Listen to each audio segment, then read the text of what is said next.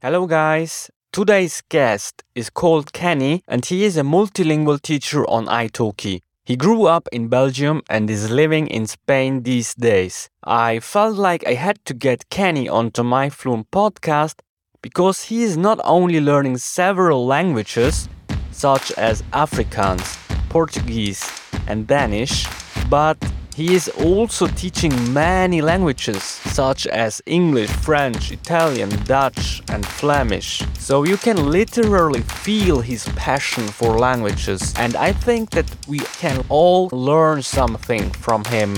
In this conversation, we go about different topics, for example, how to find an online teacher that suits you, how introverts can get more speaking practice. We talked about language Twitter, we touched on being a perfectionism in language learning. Kenny told us also about his language journey, for example, about learning Greek and Danish, and many more. Be aware that this interview comes with a transcript and the interview is available on YouTube too. My name is Daniel Goodson, and now let's jump into the interview. I am so thrilled because I just I can't make out if you are more passionate about teaching or about learning languages, which Ooh, is that's a bit awesome. that's a very difficult uh, choice. I, I think it's a combination of both. Probably, I think yeah, it's probably the combination of both. So yeah, that I enjoy the most. Yeah, because I, I think as a teacher, it's very interesting to be a student, as a language teacher, to be a language student yourself. To not forget how difficult it is to learn a language, especially when you're a beginner.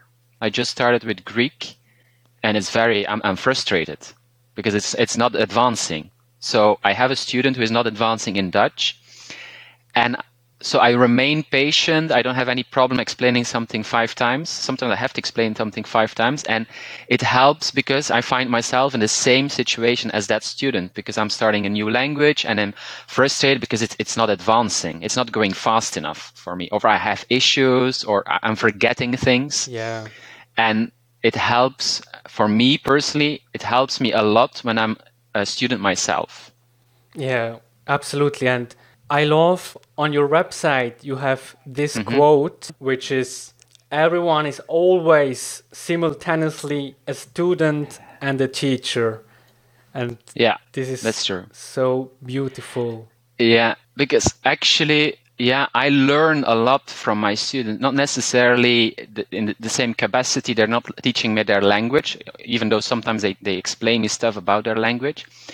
But I, I learn a lot of stuff about their culture, about their history, the history of their country, gastronomy, um, all kind of stuff. Yeah, Th- they teach me they, Yeah. they teach me stuff about their country in the language we're, we're studying. So as a student, as a teacher, you're always, always, always a student because you- you're learning stuff. You, you don't, there are a lot of things I don't know about Hungary, for example, but I have a student from Hungary and every time she explains me, oh yes, on Easter we do this, on, for Christmas we do this, on holiday we, we take holidays then and we go there. Yeah, you have to be very receptive. Yeah, you have to accept that your, the students are going to teach you stuff every time every lesson i i learn something new. I sometimes i wonder who is learning the most. Are they learning the language that i'm teaching them or are they am i learning at the end of a lesson i have a lot of new information?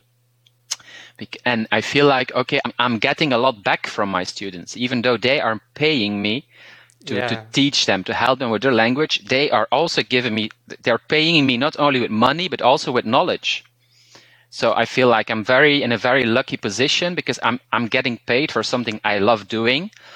Plus, my students give something from their life also to me. Yeah. It seems to me that I have made the wrong career, right? Uh, You can always change. I, I've only been in this kind of yeah position for a few years now. Before I was, I was doing other stuff that I didn't like. Now I feel like I'm I'm doing something that I I, I love. Yeah. So, and I've published this on social media. Sometimes I wake up in the morning and think, I, really don't want to work. like a lot of people, of course, they- I don't want to go to work. I don't want to start my day. I would like to be on holiday. But then every time, it's every time the same thing. I start teaching. I see my student, we start talking, mm. and and after that lesson, I have way more energy than before. I feel like okay, my students give me energy because of course I'm doing something I love. Even though before I seem to have forgotten that I love teaching, then I start and then I, I find my passion immediately back, not only because I love teaching, but also because my students, yeah, my students are sometimes somewhere in, I think most of my students are somewhere in between students and and friends.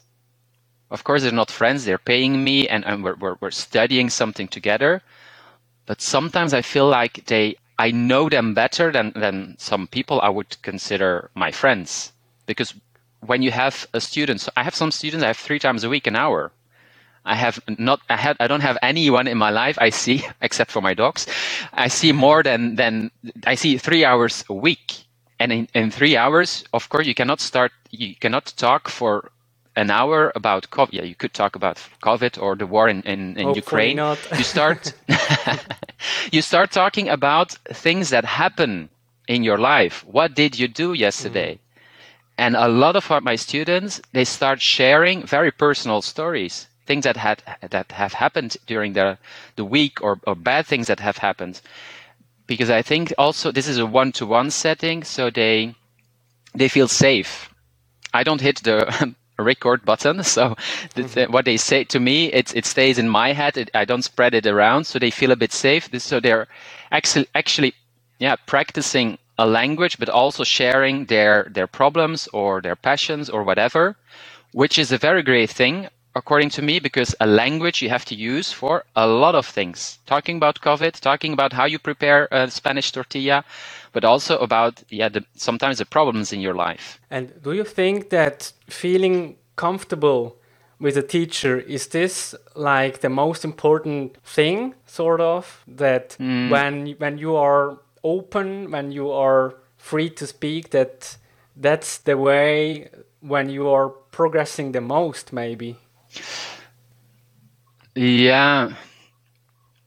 I think the most important thing in, in language teacher is you, you feel at ease with your teacher and you're not afraid to make mistakes. You just tell what you think. And a lot of people, when why do people choose a teacher and not like an, a language exchange? Because um, a teacher is not go, is supposed not to judge you because you're making a mistake and not going to say, oh, that, that's wrong, that's wrong. No, no, you, you, as a teacher, you're going to explain why it is wrong, why it is a mistake, and, and together try to avoid the same mistake in the future. And the most important thing, to feel at ease and, and, and to make mistakes, because we all learn from our mistakes, um, is when you can connect with a teacher. You have to create a connection, and that's that's not only interesting for the student but also for the teacher. For me, it's very interesting if I connect with the student, if I feel like okay, this is a, a, a lesson or a, t- a person I look forward to. Uh, I look forward to the lesson. I, am really some some students of mine. I'm like, oh yes, oh yeah, today I have this student, this student. Oh, this is going to be an, an, a nice afternoon. So, and I think that's the most important thing. That's why some people especially in online teaching, they, yeah, they, you try, you have to try out different teachers. Sometimes you're lucky. For example, when I started with Catalan, the first teacher was a hit. I've had had 50 class lessons with him. I think I could stop now with lessons um, because my level is okay. I, I, I can have a conversation. I have a good level, but I continue with him because I, I sincerely like talking to the person. Yeah. and I think that's the most important thing. And sometimes you have to yeah you have to trial and error. When you when you're looking for a teacher you have to look for someone who you think okay i can connect with this person. We have the same interests. I like the way this person teaches. And sometimes that's not easy. For brazilian portuguese i had to try out try out three different teachers. And then in the end okay i found one. But sometimes it takes a while. I think for danish i've had five teachers for example. I see. The important thing i think is especially if it's one-to-one is you you feel at ease. You think, okay, this is an I'm looking forward to my lessons, and that's important for the teacher, but also for the students. Yeah, that makes sense. And how do you go about it? I mean, when you are looking for a, a new teacher in yeah. a language that you are learning, um, do you mm-hmm. do you write a, a message in which you explain how you would like to have the, the lesson or or how exactly do you go about it? Yeah. So um, I always send. So I, I first look and and check if there's someone I think okay maybe this is an interesting person, but it's very difficult I think to judge on based on on a short video or a profile or reviews. But most reviews are raving reviews. But everybody learns in a different way. So I'm looking for something specific, something that's that's good for me that fits my profile, and I always send a message where I explain where I'm at, what level, and what I'm looking for. I'm mostly looking to reach a level where I can have a good conversation with a person. I don't focus on how to write because I, I the most languages I use to communicate with other people. Um, but I do the same thing I, as a teacher myself. When somebody books a lesson, a first lesson, I always reach out. I ask, "What mm-hmm. are you looking for? What's your level? How can I help you?" And I have my own web page that I send to the new student and where I explain already this is how I teach, just to, to, to let the student know.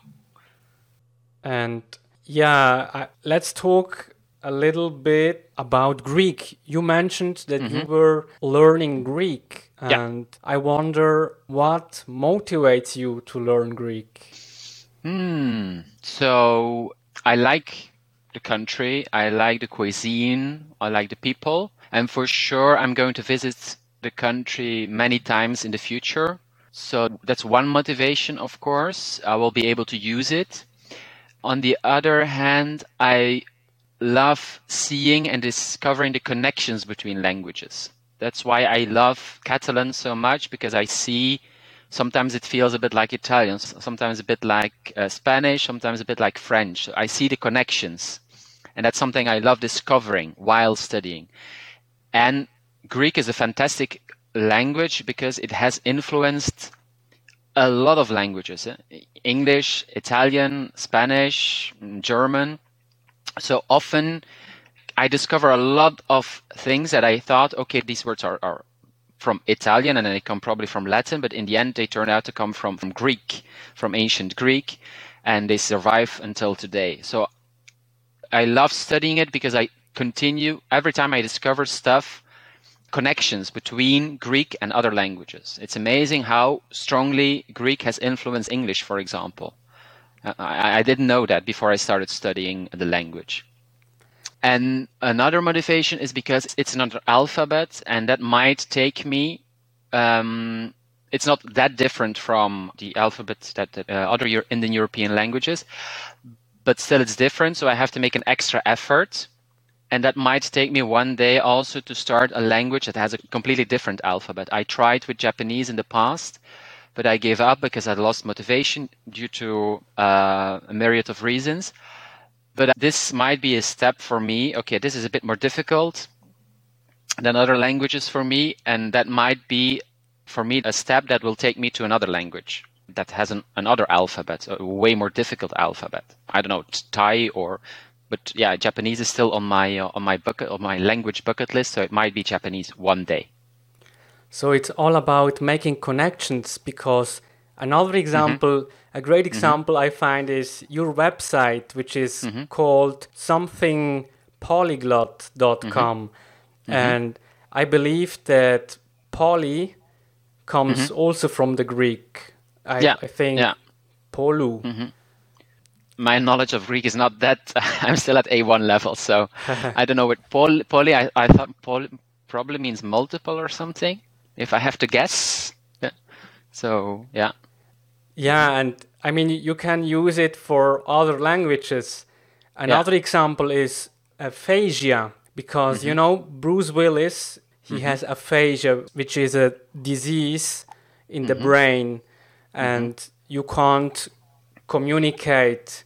Yeah, it's an awful disease. And f- for example, A means not, and phasia or phasia means to utter or to speak. yeah. So, with this knowledge, you can guess a lot of other stuff or assume, and yeah, it's it's but uh, the amazing. yeah, it's amazing. At the same time, it makes it also easier to, to learn the language because you have something to hold on to. Yeah. Um, because you already, I think, so people say often, yeah, uh, for a polyglot or somebody who speaks multiple languages, it becomes easier. Well, learning a language is easy. Um, I, I, I totally disagree because I'm struggling with Gre- Greek now. So it's not easier. But what becomes easier is that you see often connections. You can use the information you know from one language because the word is similar to learn another language, and that makes it it becomes easier to learn another language. For for me, for example, Greek is probably easier because I speak German. And in German, you have uh, accusative and and genitive also, and in, in Greek those exist also. So I don't have to uh, rewire my brain and understand what is an accusative, what is a, a genitive, because I already know it. So what becomes easier is because of those connections between the languages. It goes a bit. I don't say it, it's not easier. It goes a bit faster. I imagine mm-hmm. for somebody like me who speaks multiple languages. I think that's the advantage when you speak multiple languages. There is a new language, and then you see the connections. Of course, when I'm going to start with, if I retry Japanese, it won't be probably it, it won't make a big difference that I speak other languages because there are little or probably no connections between Japanese and the languages Yeah, I speak. see. Mm-hmm. And what I find interesting is that even though you are a polyglot and you Mm-hmm. know several languages really well, but at certain points you struggled, I believe, when Mm-hmm. it comes to speaking some languages because you Mm-hmm. just didn't have the opportunity or, or you didn't practice the speaking part Mm-hmm. of the language. Is that true? Um, so nowadays, I feel a bit more uh, at ease to practicing la- languages um, or classes. But in the past, I, for example, Catalan, I started and I waited for eight months before I took my first lesson. So I had been studying it without speaking it. Yeah. So as an introvert, it's a bit more difficult to leave your comfort zone and start speaking and using the language. But you might also refer to the fact that sometimes it's difficult. I speak Danish, I study Danish, but I have never spoken the language outside of my italki classes. Because I've, I've never met a person who speaks Danish. so I, I live in Madrid, and it, probably there are Danish people in Madrid, but I haven't met them. And on the internet, so there are a few languages. For example, Catalan is a very easy language to find people who want to help you. Catalan people really want to help you. They're available and they, they reach out to you. Okay. They send me messages. Yeah, if you need help, no problem. For other languages, it's a bit the same, maybe sometimes a bit less. But for certain languages, it's a bit more difficult. Danish, yeah, there are only 5 million native speakers. So uh, there are not many people. And many of them uh, probably don't find it yeah. What i hear sometimes in from some countries like the netherlands denmark if you say okay i'm studying your language uh, and then they say why? Everybody speaks english here. While in other countries like in people who who live in regions or countries where catalan is spoken they feel more like they're very much supported. They say thank you thank you for learning my language. And as such they also want to help you. And then it's it's easier to find people I, I, I, I have language exchange. I've been to uh, Barcelona recently and I met people and I spoke for an entire day in, in, in Catalan. That would be way more difficult when if, if I were to go to Denmark. I don't know anyone in Denmark. so, um, and the problem is often if you do go to a country where the level of English is very high, and like in my home country in the northern part most people speak english. In the netherlands in the northern countries scandinavian countries. So they hear you are a foreigner and immediately they switch to english. And you don't get the opportunity to practice the language. And then you have to be very assertive to say no i want to speak your language. If you're a bit insecure if you're afraid of making mistakes then you switch to english and you don't advance. Yeah. Do you have some tips maybe for the introvert persons out there who want to to speak more often maybe but they just don't get the chance or they are timid Yeah. and because Yeah. I consider myself to be an introvert so Yeah. sometimes I struggle a lot yeah, it's um, this is very very difficult, I think, because if you want to practice speaking, you have to speak. And the problem for an introvert is the speaking part is out of our comfort zone. So you have to leave your comfort zone. And that's not easy. And because how do you leave your comfort zone? By by forcing yourself to leave that zone.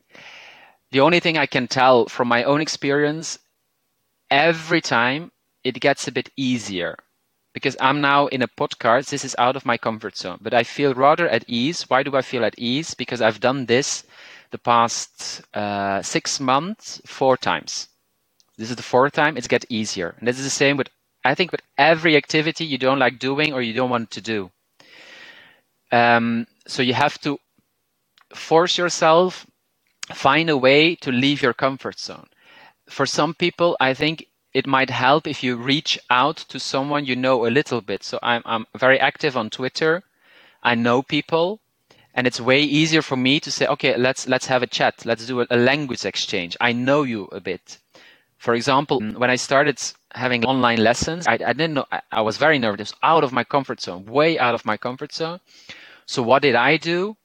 There was someone on Twitter who is an Italki teacher who teaches French, a language that I'm, I'm a teacher. I, I, teach French, so I, I, didn't really need lessons, but I had an, a French lesson with that teacher, with that person that I, I knew a little bit in a language that I know. So it's, it's like yeah. leaving your comfort zone, but still, yeah, I was still standing with one foot in the, my comfort zone. And for me, it's easier to leave slowly my comfort zone than very oop, to jump out of yeah. my comfort zone. Same thing with yeah, this, for example, is out of my comfort zone, but it's easy because I've done it a few times. So the more you do something, the easier it, it becomes some sometimes, not always. And I think that's a bit the problem for an introvert because the first time you do something, you're you're nervous, you start sweating, you you might not sleep the day before. And the second time it might be the same or even worse. But then maybe the third time, the fourth time, it gets easier. I've had 1,700, I think, lessons on Italki wow. this year, oh, in, in one year. And when I have a new student, I'm still nervous. But I'm less nervous than six or seven months ago because I have been doing it on a regular basis. Almost every week, I have a new student. And it becomes easier. And it's the same with if when you're learning a language, you want to practice it, but yeah, you're a bit introvert, then you have to force yourself to do it. And it sounds easier than it is because I've been there. You're you're you're nervous. You start sweating. You you don't you, you want to cancel even before you say, "Oof, no, no, I'm going to send a message that I'm sick. I don't want to do it." But you have to, yeah, you have to go through with it. You have to, you, yeah. There's no, there's no easy solution. There's no way you're as an introvert if you're not used doing there's no easy way. You, you'll you'll be ner- You have to accept up before you do it. You have to accept that you're going to be nervous. Yeah, yeah. You have to accept and, and you go for it because I've never ever had a negative experience with with yeah leaving my comfort zone. It's I was nervous. Uh, I might be yeah I, I might not have even slept the day before when I left my comfort zone but it was negative negative because afterwards often you feel very pow- I, have I've done something that I thought was impossible.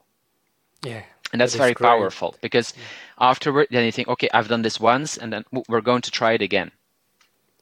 But I know it's easier said than done because I was there hiding in my comfort zone. and you also mentioned Twitter.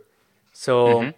I stumbled upon the hashtag language mm-hmm. Twitter. I think mm-hmm. it's it's lang and then T W T. Yeah. yeah, that's it. And that's right. Maybe you could explain what it is all mm-hmm. about. So Twitter is like the world, and Lang TWT is like a village.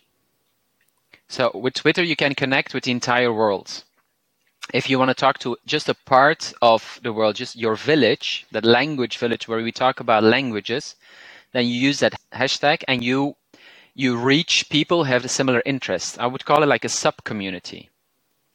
A sub community that I found very much yeah a positive community. Twitter is often a very negative community where people attack other per- people because they have a different opinion. But like in politics, I'm left, you're right, uh, and we we don't talk to each other. We yell to each other. While in in this case, these are people who share the same passion or interest, languages, language learning, and they talk to each other, share stories, share research, reach out to each other. I, I want to start Vietnamese. Who studies Vietnamese here?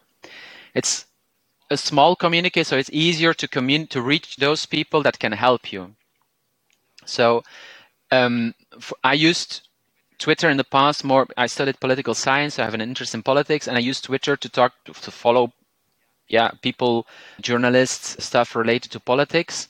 And for five years, I didn't use Twitter because it was too negative. It's very negative. I think uh, we should raise the taxes. I think we should lower the taxes, and people start yelling. People don't listen to each other.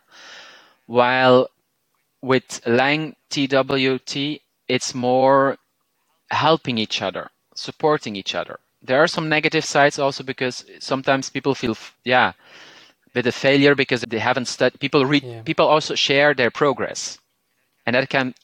But uh, the other side, there are also people who share their struggles. I sometimes say, oh, yeah, I didn't do anything uh, this week, or it's I, personally in, in this few weeks, I'm I'm going to something personal a, rough patch and I, am not able to study so i share that i tell you mm-hmm. okay this is this is life sometimes you have ups and downs and language learning is the same so um, i think yeah this is I, I found this something very positive because i've i've met people through this this this hashtag like digital uh, yeah almost digital friends it yeah. has helped me also because i've made it's I find it very difficult to say friends, but some people like, like if the, the people who I talk to on Twitter would live in the same city, I would meet up with them probably once a week, grab a coffee or a beer, and we, sh- we I, I, I know we would probably become friends because we ha- we share.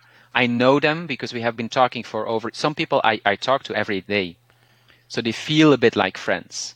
But you digital. But friends. you mean talking via Zoom or do you mean? No, no. I feel or... I uh, really on, on Twitter we share yeah. somebody shares something and then there's the, the, the advantage the big the difference between something like Instagram and, and, and, and Twitter is on Twitter you can have a conversation. Somebody publishes something, somebody else responds, and another person responds, and you start talking. And you have a conversation a short conversation but that can lead to some something more you can say okay um, uh, the private messages do you want to chat i've had people who reached out to me i, I want to chat with you about my language learning mm-hmm. i've had somebody who was in difficulty and had lost his passion and then we, we chatted for an hour on, on zoom or on skype so it can lead to something more i've had language exchanges thanks to twitter people who i yeah we did an, a language exchange and we I even I met up with people I, have met on Twitter. Um, a few of them live in Barcelona. I actually went to Barcelona to meet these people because I wanted to meet some uh, people I had been talking to on the internet for months, yeah. which confirmed also my idea that I would easily I think, become friends. I don't know if they want to be friends with me in real life, but I, I know that I like these people. I like talking to these people. It's easy to talk to these people because I know them. We have to share the same interests. And I could easily become friends with these people. Yeah, that is so beautiful. And to me, it's mm-hmm. sometimes it's dangerous because you start mm-hmm. scrolling mm-hmm. and you see something fantastic and there is no end, right? So sometimes yeah mm-hmm. maybe I should just take some uh, time from from looking at my mobile phone. But it's with everything, right? So mm-hmm. we shouldn't blame yeah. Twitter on that. Everyone is responsible. yeah, yeah, yeah, yeah. You sh- yeah. I think for me, I'm now the pandemic is now. I think somewhat under control. Yeah. So it's time for me also to spend less time online and more offline. So I'm trying to build my social life here in, in Madrid, the city where I live, and and what less on on on the internet. I think you have to. Yeah, it's a bit like language. Some people exaggerate. I think I know a few people. I think, oof, you're you're you're doing a lot. You're studying a lot. Um, I, I also come from a period, a few months, where I've studied a lot. So now, actually, for uh, a few reasons, I've actually decided to reduce to try to focus on two languages. Before I was focusing on uh, six or seven languages. Every week I was doing something for all these languages, and it was a bit too much. Yeah. Um, and I think for an introvert, languages are also a very safe environment because it's something you can do on your own. You can take a book and start studying without using it. You can study a language without using it, of course. That's what I also did in the past. And for an introvert, it might be a very safe environment because, yeah, you don't have to leave your comfort zone. I think for many people, like digital friends are easier friends because you don't have to meet them on Twitter. Yeah, you you, you, have time to, to, to, to think. In real life, you don't have time. Yeah. You somebody asks you, and you have to answer. On Twitter, you can, what I'm going to write, and then people, mm, I'm not going to publish it. In real life, of course, you have to you have to talk immediately. You have to give an answer. You don't have you don't really have time. I think that's a bit the fear that many people have because when you have um, so I, I speak Catalan and when I have a lesson I make some some mistakes I make five times during the same lesson because I don't have time to think. Yeah, yeah. but when you are alone and you're studying, you have an exercise, or you have you want to write something, oof, yeah, you can look up things. You're in a very safe environment. You don't make mistakes, and I think you don't you make less mistakes. You have more time to think.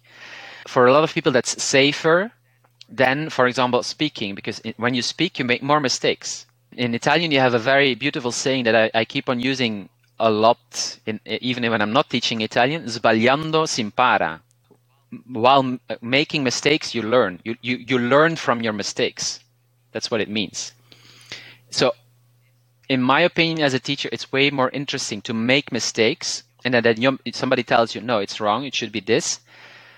Then, when you yourself are uh, writing something, doing yeah. something, and you look it up, because most of the times you, you use the language when we're speaking, and you don't have time to, to think but we, if you really want to advance in language, I think um, you have to speak the language because then everything comes a bit together. You're in the moment. You don't have a lot of time to think. You have to look for all the information, and I think then you realize often what your real level in a language is. Uh, I think somewhere on my social media is something written like speaking is when magic happens in language learning because then a lot of things come together. The knowledge you know, and sometimes you you discover that you know more than you thought. Yeah. I had a lesson a few weeks ago, Danish. After two weeks, I hadn't studied Danish, and and I was I was surprised. Oh, I I remember this word. I still remember this word. So sometimes speaking is not only to advance, but also to realize what you know. And I think some people who don't practice a language, so they, they might be surprised what they're capable of. But some people underestimate their their knowledge. And when they start using the language, sometimes they re, they, they oof, they're surprised. Hmm. a bit like when you're studying for an exam and you think, "Oof, yeah, I, I don't know," and then you see the, you see the question and you say, "Oh yeah, yeah, oh yes, yes, I remember, I remember," and you start writing, which is is great for your self esteem because. Yeah, yeah it's it's it's it's also something related to leaving your comfort zone. When you leave your comfort zone, very often your self-esteem goes up. Not only because you leave, you're strong enough to leave your comfort zone, but also because you see the results. Absolutely. I don't know if I remember that correctly, but I think that you mm-hmm. said on the interview on the language come up channel, you said something that you were mm-hmm. a perfectionist or maybe I mm-hmm. didn't yeah. got that right. Yeah. Yeah, no, no, I'm a perfectionist. So definitely. is it difficult then? I mean, you're learning several languages mm. at the same time, and being a perfectionist can maybe easily burn you mm. out, right? Or yeah, yeah, I'm a perfectionist, but maybe I should say I used to be a perfectionist because I think just as I would say, I used to be a complete introvert mm-hmm. because I don't think I'm a complete introvert anymore. I used to be a complete perfectionist. So I think I'm old. I'm 38, 38 years old, so I have my history, and I can see that I'm moving away from those positions yeah. because life teaches me that, yeah, perfectionism doesn't help you. It's it's impossible. You cannot be perfect. Perfect is also boring.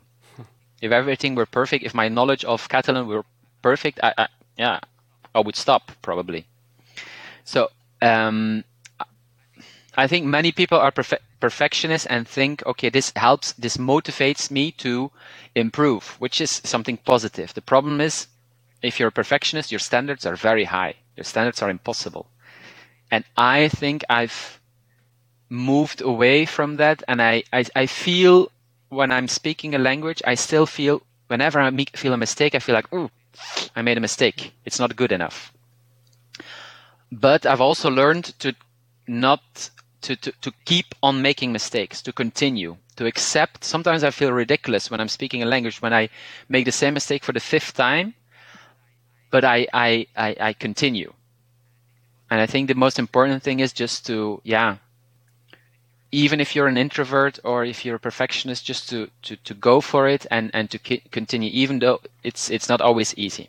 I've been in the position where I was one maybe one no, maybe 95% introvert or 95% perfectionist it's it's yeah. not easy but you have to take yeah maybe small steps i or... can imagine but you you yeah. being a teacher mm-hmm. a language teacher so mm-hmm. does it shine through that you are an introvert person or in other words mm. and does your style vary from let's say from another teacher who is very extrovert can we make out the difference or or, or you could also just explain a li- little bit about your teaching mm-hmm. style mm.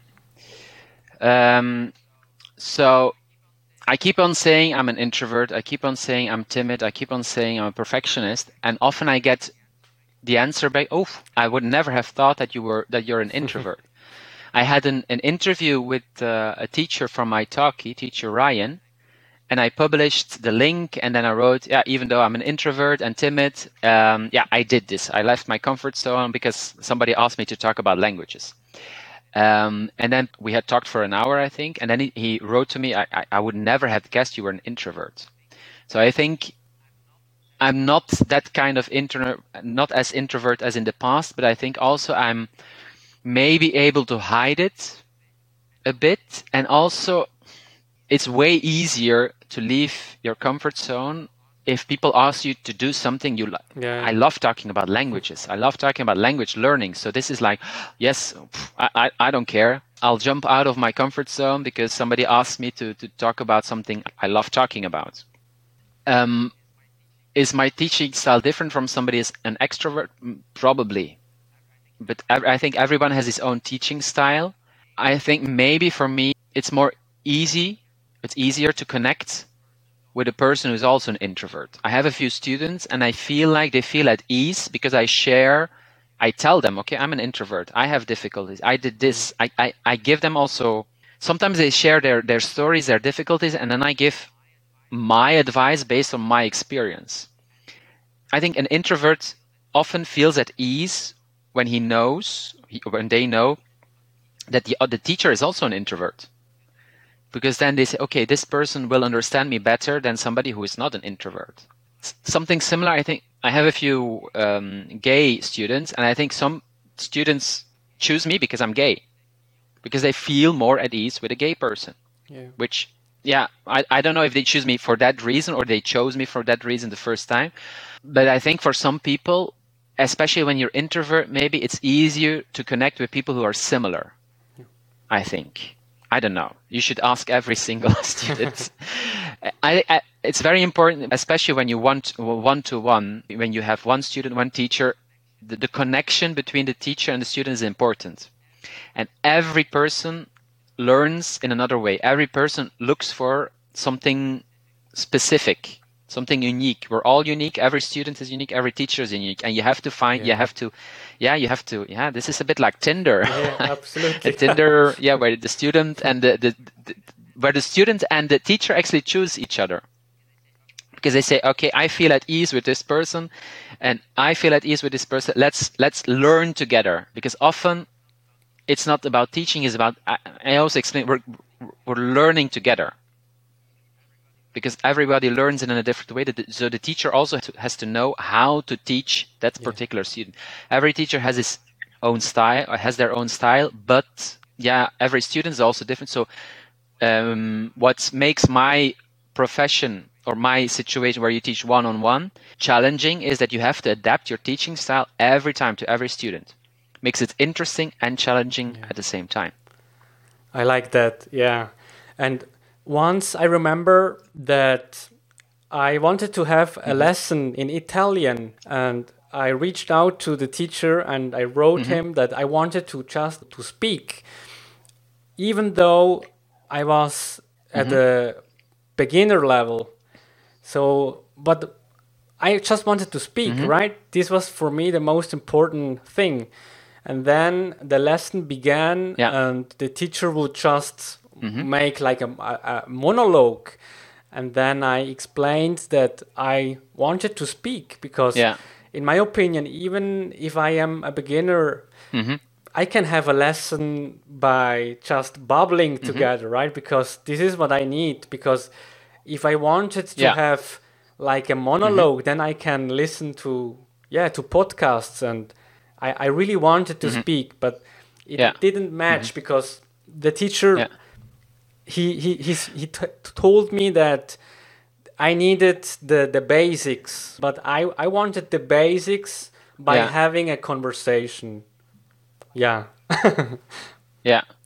Well, that's that's a bit like yeah, what I told before the trial and error. Exactly. When you're looking for a teacher, if you send the teacher a message, I want to speak, and then you don't speak. I've heard this before. Somebody recently told me she was looking for a German teacher. She wrote, "I want to speak German." She had some basics, and yeah, the lesson was almost completely in English.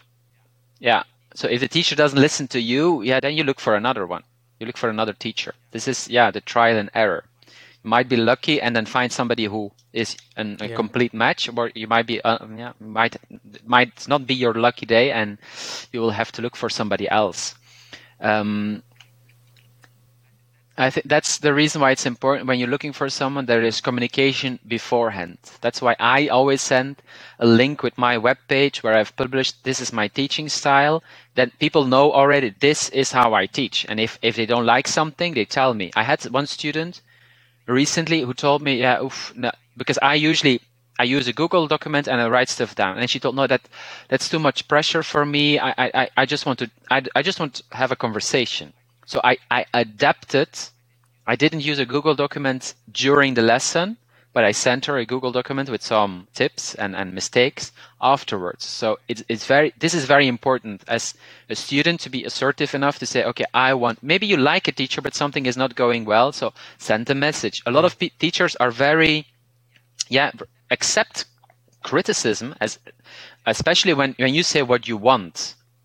I, I, I told my Greek teacher we had a lesson and too much grammar. So I wrote, sorry, but it, it was too much grammar. I would like to have more conversation.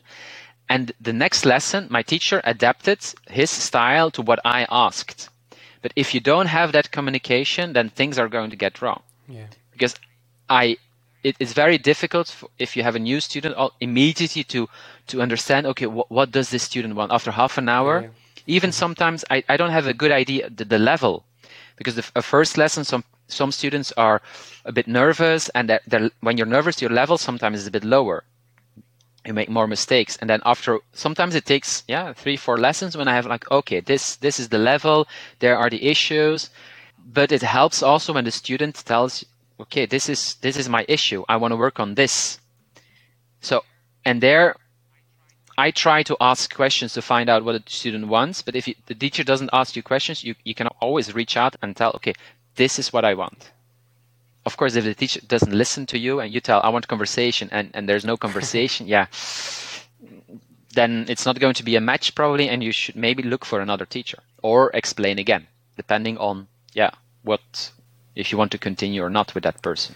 Yeah, and let's transition to another topic mm-hmm. because I think you are also an avid podcast listener. Yeah, And I that's think, right. I uh, listen to podcasts every day. I think it's an amazing way also to learn languages. So maybe you could tell us Mm-hmm. about one of your favorite podcasts and maybe how you use them to learn a language. Yeah. So uh, yeah. Well, my favorite podcast is actually a podcast I don't use for language learning, but could be interesting for other people. There's Wake Up, um, I think Wake Up to Money, it's called from the BBC. I don't have I, a big knowledge about the economy, and there they explain um, things that are going on in the world related to the economy. Why could this podcast be, for example, interesting? It's always the same person who presents. So a, per- a person often uses the same expressions, vocabulary. So um, the vocabulary, the expressions repeat, in, uh, the idioms, the phrasal verbs re- repeat themselves. You get exposure, and this is how you we learn a language. If it, if you hear every every morning the same um, phrasal verb, the same uh, idiom, eventually you're going to pick it up. But this is something yeah i don't really use it i teach english so it's interesting also it, it's for me it's, it's interesting but i don't really use it to learn a language but i think for podcasts especially if you're not specifically looking for podcasts that are made for learners when you have a certain level it's interesting to have authentic material the most important thing is to find something you find interesting I'm interested in everything related to self help. So when I started studying Catalan, I looked for a podcast on that subject. And then you have two birds with one stone. Because you're learning something interesting in a language you're studying. So um, I think the most important thing is to find something you find interesting. It's a bit the same with when you're studying a language and one chapter is on, I don't know, football and you're not into football, yeah, skip it because you're not going to use that vocabulary in, in your day to day life. You're probably not going. I, I'm not going to talk about football with uh, anyone because I'm not interested. I'm not going to study the vocabulary. If you're not into cooking, yeah, it's probably not so interesting to know the difference between a certain ways to cook uh, vegetables. Focus on things that you know you find interesting and you know you're going to use. The same thing with podcasts. Choose something you're interested in because if you're interested in something, it will be way more easier to continue. It will be easier to listen to something for half an hour. If you're not interested in the subject, yeah, skip it. Choose material. Th- This is a mistake I made in the past. I, I had an, a book, an Assimil book, and there was a chapter on uh, how to fix a car. And I studied it. But I, I have no interest in car. I don't know how to fix a car in my native language. So why did I study the vocabulary in Brazilian Portuguese on fixing a car? So skip the material. Just look for something you're interested in. And- And the same eh, with podcast. Look for something you're And is it easy to Yeah. Mm-hmm. find, let's say, a podcast in Afrikaans or Greek? Yeah. Uh, well, Greek, I don't know because I don't have. I I, I I have a very low level. Um, for some languages, it's more challenging. Danish, for example, is a real challenge. I found something now for my level, but it's one thing. Afrikaans, I have one podcast I've been listening to. The advantage is I could, with Afrikaans, my native language is Dutch, so I, I could listen to the radio. I could listen to whatever podcasts because I can understand everything because it's very close to my native Dutch. Um, but for example, Danish, I have very, yeah, I have difficulties finding material. I cannot listen to the radio. I cannot listen to the news because I can understand kind of what they're talking about, but it, it's it's too, it's too too difficult to enjoy it. Like Catalan is easy peasy because I can use my knowledge of other languages to fill in the gaps you know, from the start actually. For some languages it's more challenging to find material. Of course if you're studying english or french or german even yeah there's a lot a lot of people are studying this language spoken by many people so there's a lot of material available. Afrikaans yeah if you're looking for material that you can use when you're learning the language and your level is low it's very challenging to find something your options Could are you limited Mm-hmm. imagine to produce your own podcast? Ah, that's an interesting question. It is an interesting question because I'm actually considering my own podcast because So my native language is Dutch, but is in its Belgian variety. Some people call it Flemish, but we, we usually call it just Dutch or Belgian Dutch. Um, and there's not a lot of material available. So when you're studying Dutch, I think 90% is uh, the Dutch from the Netherlands. The Dutch that is uh, spoken in the Netherlands with that accent, with the vocabulary they use. Now, the differences are not so big, but there are differences, um, and the, there is no material. Yeah, especially podcasts, maybe two or three. So my idea at the moment, I'm I'm working on, I'm making, creating my own project, making a podcast for intermediate students with and exercises to have kind of a side project to my teaching because my teaching is is my thing, my cup of tea. This is what I, I imagine. Now, and never say never, but I probably I'm going to do this till I retire, and maybe after I've retired because I love doing this. I might continue, but I'm considering my side project where I create my own podcast with transcripts and then yeah uh, exercises um, to have like a side project um, next to my teaching. Yeah, and do you have a name in mind already? Mm. So uh, I think last year I, I started a new Instagram account um, where I used what's called Vlaams onder onsje, which, which would be like a uh, Flemish date or some in, in Dutch. Uh, because my idea was okay to publish something every day related to Flemish. But yeah, it's not where my heart is. Podcast.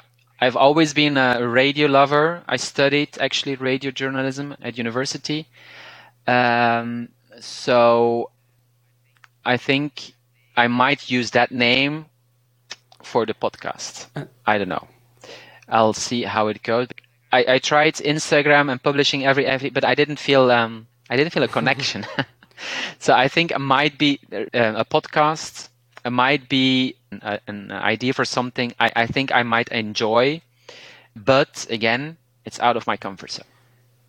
So this would mean again that I have to leave my comfort zone because listening to my own voice is not something I enjoy, and it's it's yeah, there's uh, perfection. I'm a perfectionist, so fear of failure. Yeah, so this is again. You're used to it yeah. now to get out of your comfort zone. So. Oof. Yeah. so yeah, well, yeah, mm, yeah, yeah. Uh, maybe I'm used to it, but it it's it's still not easy. Just like learning a, a new language is not easy. Maybe it gets easier, but it's still not easy. So I ha- I have to make yeah. an effort.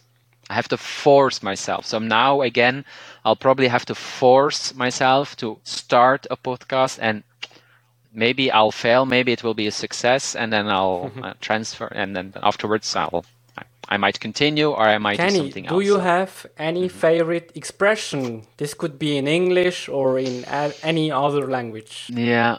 Um, the first one that comes to mind is actually in Catalan because it was the first expression I, I, I learned in Catalan. It's called tocat del bolet. In English, that would mean touched by the mushroom. And when you're touched by the mushroom, you're a bit okay. crazy. Because in the past, so people who ate these uh, mush a long time ago, people who ate these uh, mushrooms in, in uh, somewhere in one of the regions where Catalan is spoken, they started behaving crazy. So probably there was some substance in the in the mushrooms that people uh, started behaving uh, crazy or a bit yeah high. And that's why they have the expression uh, tocat del bolet, touched by the mushroom. That is cool. Unfortunately, I am not uh, speaking that language, but it sounds fun. Yeah, not yet. Not yet. Yes. yeah, not yet. Who knows? So, Who knows? thank you yeah. very much, mm-hmm. Kenny. It was really cool. And mm-hmm. maybe you want to tell okay. us where people can find you, where they can maybe take lessons with you. Well, the easiest thing is uh, just my website, somethingpolyglot, one word, uh, .com, and there you have links to my italki profile, but also my social media. So if anyone wants to reach out, no problem, I always answer. Okay, perfect. Thank you so much, Kenny. You're welcome. It was my pleasure. Actually, now I'm really thinking of taking Italian classes with Kenny. And yeah, just so you know, I am not an affiliate of him. Maybe I should just give it a go and dive into the Italian speaking. That would be a lot of fun, I guess. The music that you're listening to is by Scott Holmes, Upbeat Party. So, the next interview will probably be the interview with Charlie from the United States who is learning Spanish in a very cool way. He's using virtual reality chats or he is playing games online or he is taking Duolingo lessons and also he takes online lessons and records them and publishes them on YouTube. And here comes a short clip of Charlie speaking about his language journey. See you the next time. Before I started learning Spanish, I never really understand the idea of learning another language. Because it's me now, I realize all the things I don't know. So I always focus on the, the things that I don't know how to do. And and that was not something that I realized before that other people are going through who who are learning English or something like yeah. that. It gives you a lot more respect for anyone who's learned a, another language because just because you can have a conversation about some things, there might be com- completely other topics that are just off limits like there is for me. You know, I'm always struggling with the language, but I'm so happy that I can do the things that I can do now, like get to know people or ask for help and things.